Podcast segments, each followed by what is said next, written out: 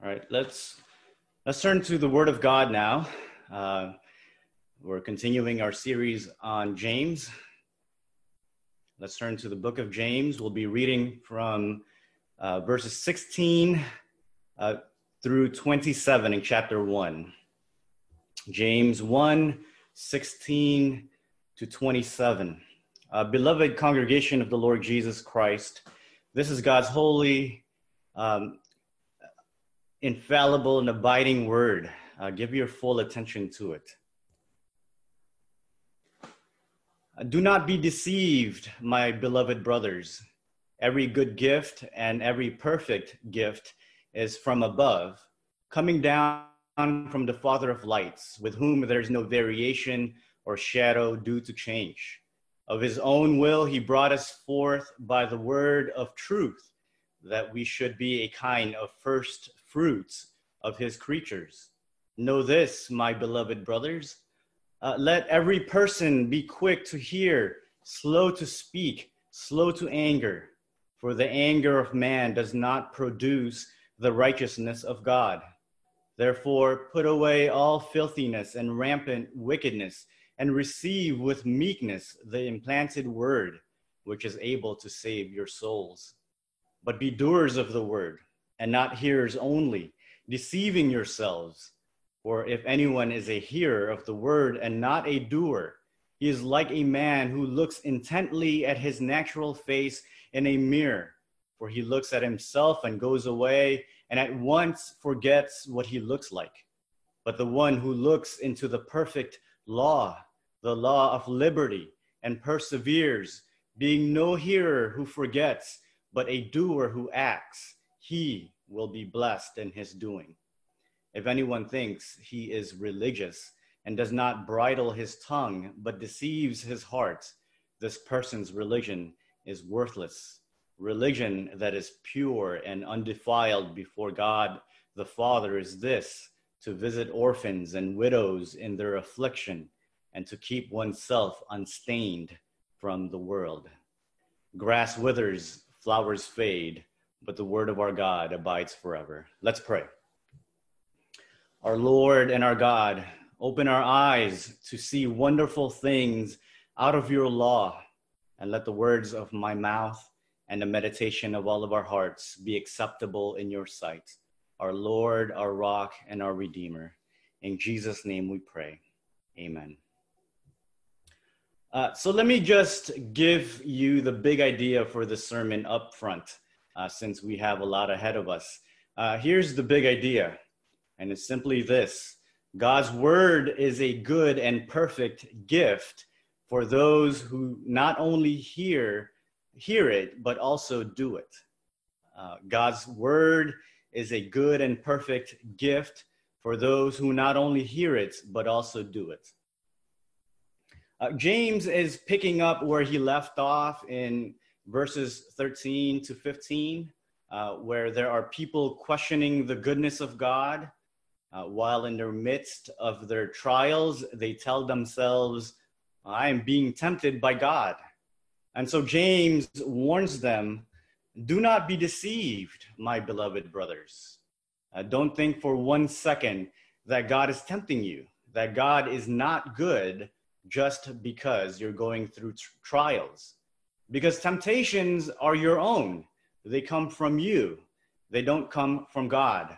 Temptations are your evil desires baiting you into sin. Uh, because God is in the business of giving good gifts, uh, that's why James says every good gift and every perfect gift is from above. Uh, God is not out to get you. He actually wants to come down to you and hand deliver you his good gifts. He is a generous giver. We've already seen this in verse 5 of chapter 1. Uh, God gives generously without reproach. Uh, if you ask for wisdom without doubting, uh, you will receive it. But it's not just wisdom. God is the giver of all good things. He rains goodness down to us from heaven. He can be trusted.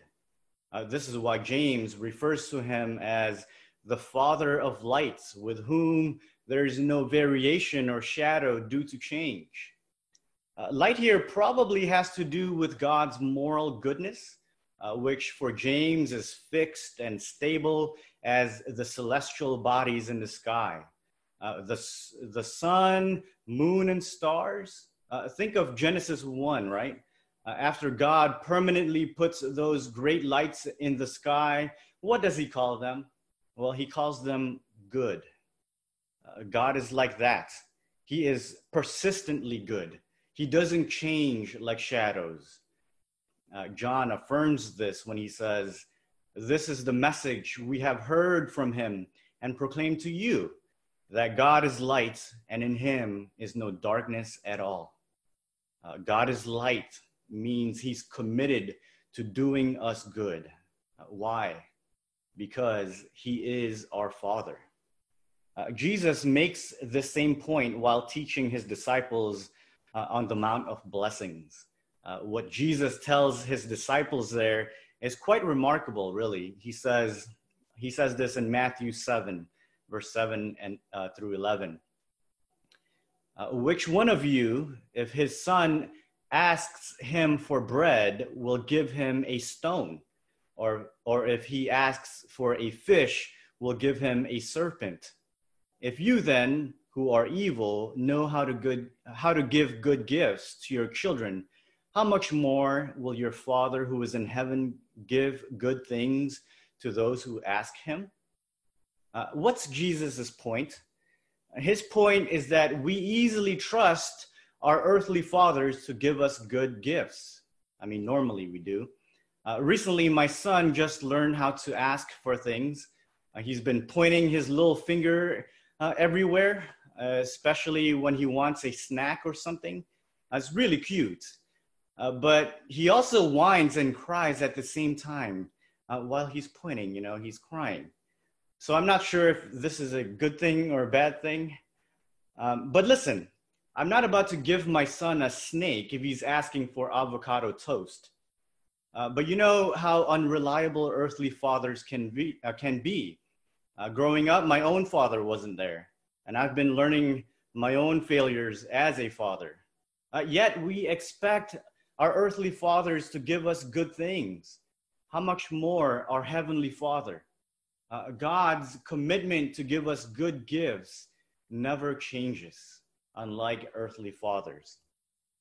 Uh, we know he's good because uh, of his will, his own will, the Father's own will, he brought us forth by the word of truth. Uh, by his will, God has given us new birth.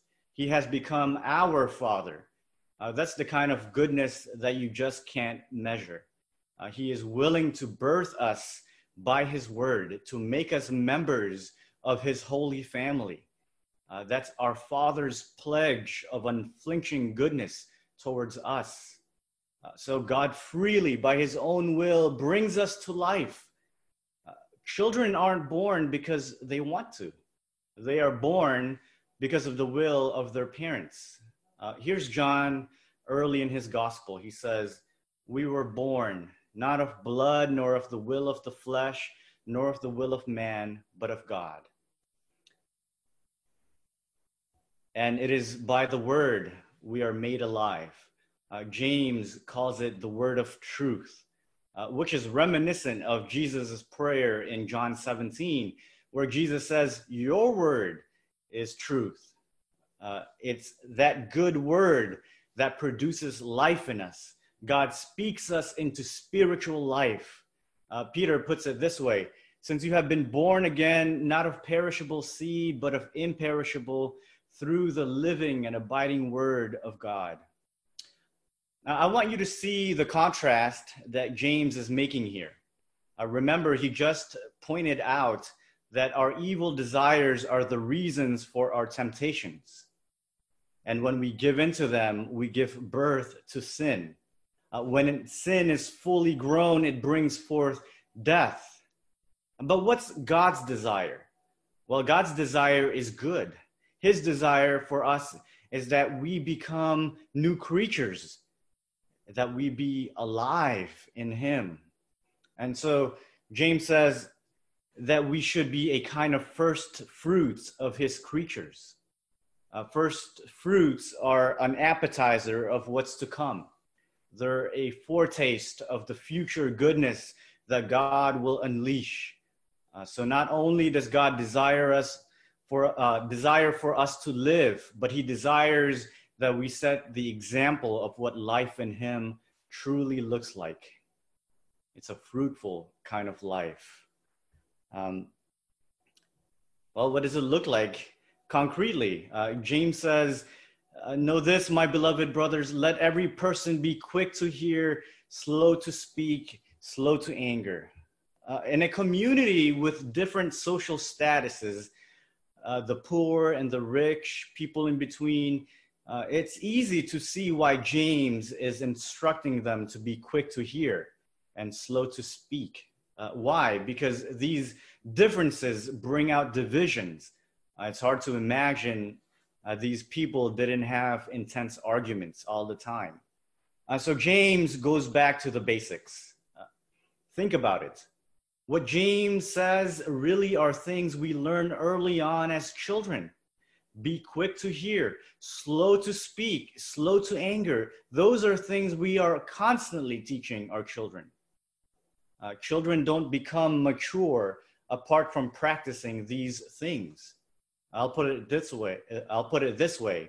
We are born by the word, but we need to grow up and learn to reflect the character of our Father. Uh, we saw last week uh, what it means to truly hear. Uh, it's not letting the words go into one ear and out the other. It's letting the words penetrate our hearts that we might respond accordingly so that our speech might match what we have heard. Uh, listening, after all, uh, goes together with speaking. Uh, they are married to each other in the Bible. You can't divorce them. And the truth is, it doesn't matter how long we've been following Jesus, we need to keep growing in our listening and in our speaking. Uh, because if we don't, we will end up talking over each other and you know what that results in? It will make us angry. Uh, think about it uh, in this context, right? This is a real temptation among the poor in the believing community. It's a temptation to rise up and commit physical violence against their oppressors, against the rich who have been abusing them. Uh, that's why James will later say that this kind of anger leads to quarrels and even murder. Uh, it's really an attempt then to take justice into our own hands. Uh, we encounter this in Moses before he was called by the Lord. Uh, Moses gets out of his palace and spends time with his people, and he feels their heavy burdens. Uh, then he sees one of them being beaten by an, by an Egyptian. And out of his anger, he strikes, uh, he tries to take uh, exact justice um, for himself. Uh, we're told that Moses murders the Egyptian in cold blood. I mean, if you're telling your own story, Moses, you might not want to leave that in there. Uh, but Moses puts that in the story. Uh, why? And so that we can learn that vengeance belongs to God alone. Uh, we don't get to rise up in violent anger against other people, ever. Uh, don't get me wrong. We can get angry at injustice. We should, because the Lord hates injustice. But it's not our place to respond with vengeance. We have to wait for the Lord to make things right. Uh, James concludes then that this kind of anger does not produce the righteousness of God. Uh, or we could use the term justice, right? The justiceness or the justice of God. Uh, anger doesn't conform us into the kind of justice that God wants. And so for James, this anger is a real threat to a community born of God uh, because it goes against uh, the renewed values of God's children. Uh, God's children are patient listeners and gentle speakers. They don't respond in violent anger. Uh, James goes on to say, Therefore, put away all filthiness and rampant wickedness and receive with meekness the implanted word, uh, those filthy and wicked things before our Father, take them off like dirty old clothes. Rather, receive Christ. Welcome Him as the implanted Word that has given us new life. Well, how do we do that? Uh, we do it with meekness because meekness is a posture of reception. Uh, it's really the opposite of anger, isn't it? We can't receive the good word of God if we aren't meek. Uh, so it's not a surprise that meekness is one of the fruit of the Spirit. Uh, think of Jesus' parable of the sower from Matthew 13.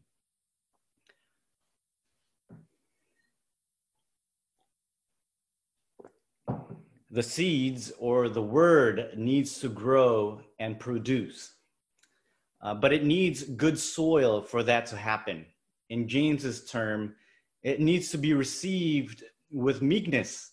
Meekness is that good soil in which the word grows.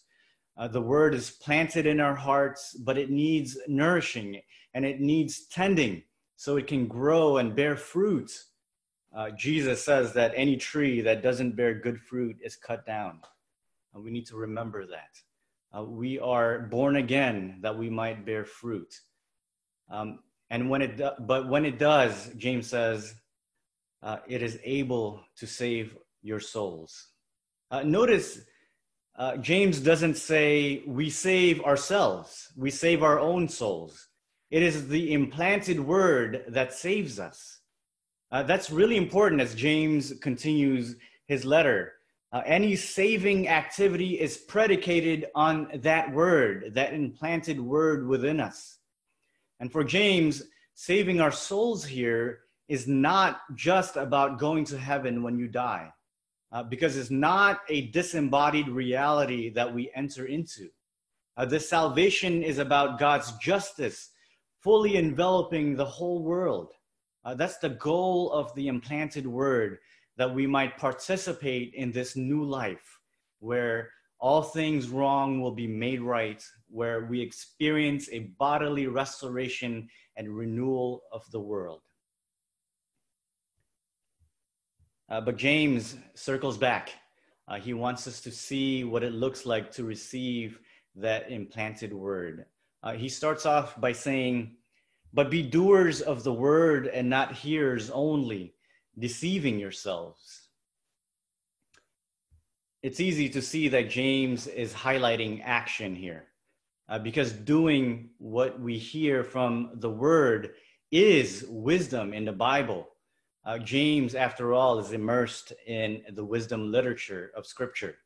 Uh, wisdom is when our hearing and our doing match. Uh, we could say uh, doing completes our hearing. And this might be surprising for some of us because we tend to pit James and Paul. But, when, uh, but what James says is nearly identical to what Paul says in Romans 2. For it is not the hearers of the law who are righteous before God, but the doers of the law who will be justified. Uh, you see, you can't divorce the two. It's both and, not either or. Uh, this is uh, reminiscent of Jesus' parable about building a house in Matthew 7.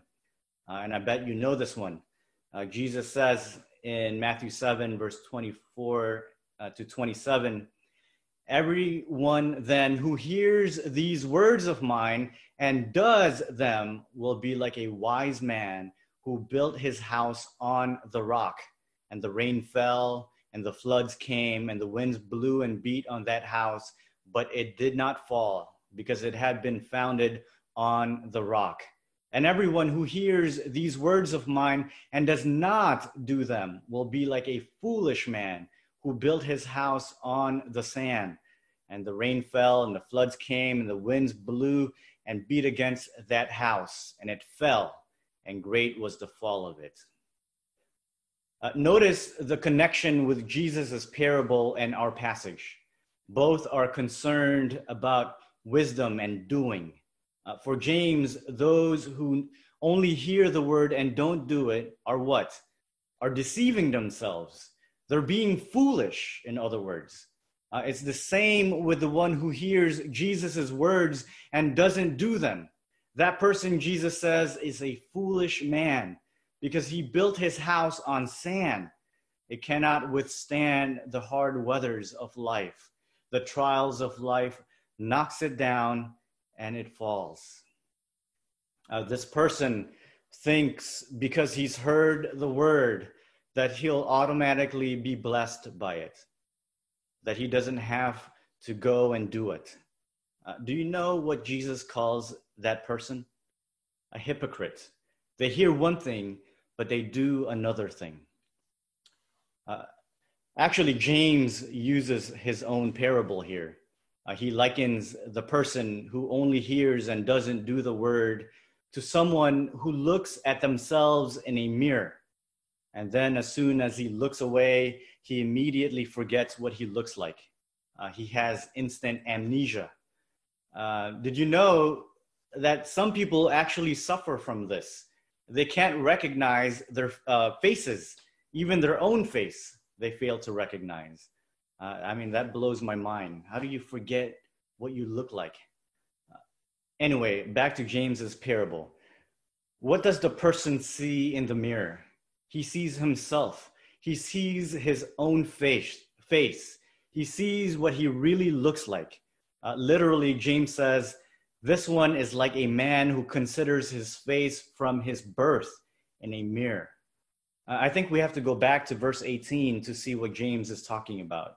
Uh, remember, James just said that we have been born by the word of truth. So it is in that word this person is able to see what he really looks like. Uh, but he quickly forgets his face as soon as he walks away, as if he wasn't born at all. His being made new has made no difference to who he is and how he lives. And so he fails to live according to what he saw in the mirror. Uh, but there's something in the way he looks in the mirror. There's something, there's a sense of incompetence in the way he is looking. He's not looking hard enough he takes a glance only to forget. Uh, you have to look really hard in a mirror in the ancient world uh, because they were really blurry. Uh, it was very dim. They're unlike uh, the mirrors that we have nowadays, very clear. Uh, so that person had to really look um, in that mirror, otherwise, he will not see clearly. Uh, but James goes on to describe the person with that kind of focus uh, with a different kind of focus. He says of him, uh, but the one who looks into the perfect law, the law of liberty, and perseveres, being no hearer who forgets, but, but a doer who acts, he will be blessed in his doing. Uh, beloved, if you're a child of God, if that implanted word is within you, you should be looking intently into the perfect law. Look into it until you're cross eyed, so that you don't forget. Uh, look so that you can be a doer, not simply a hearer. Uh, let that soak into your bones and into your heart. Uh, because James is telling us that following Jesus isn't just a matter of talk, it's also a matter of walk. Uh, I like the way John puts it. He says, Little children, let us not love in, a, in word or talk, but in deed and in truth. This looking in order to do is really the meditation we find in Psalm 1. Uh, you know, it's th- that happy man whose delight is in the law of the Lord, and on his law he meditates day and night. There it is. Uh, that's why he doesn't walk in the counsel of the wicked or stands in the way of sinners or uh, sits in the seat of scoffers. Uh, those are all doing words. Why do we meditate on God's law? Uh, let me tell you, it's not so that we can feel good about ourselves. It's not for our self-validation. It's for our it's for our transformation. It's so that we can be doers of His word.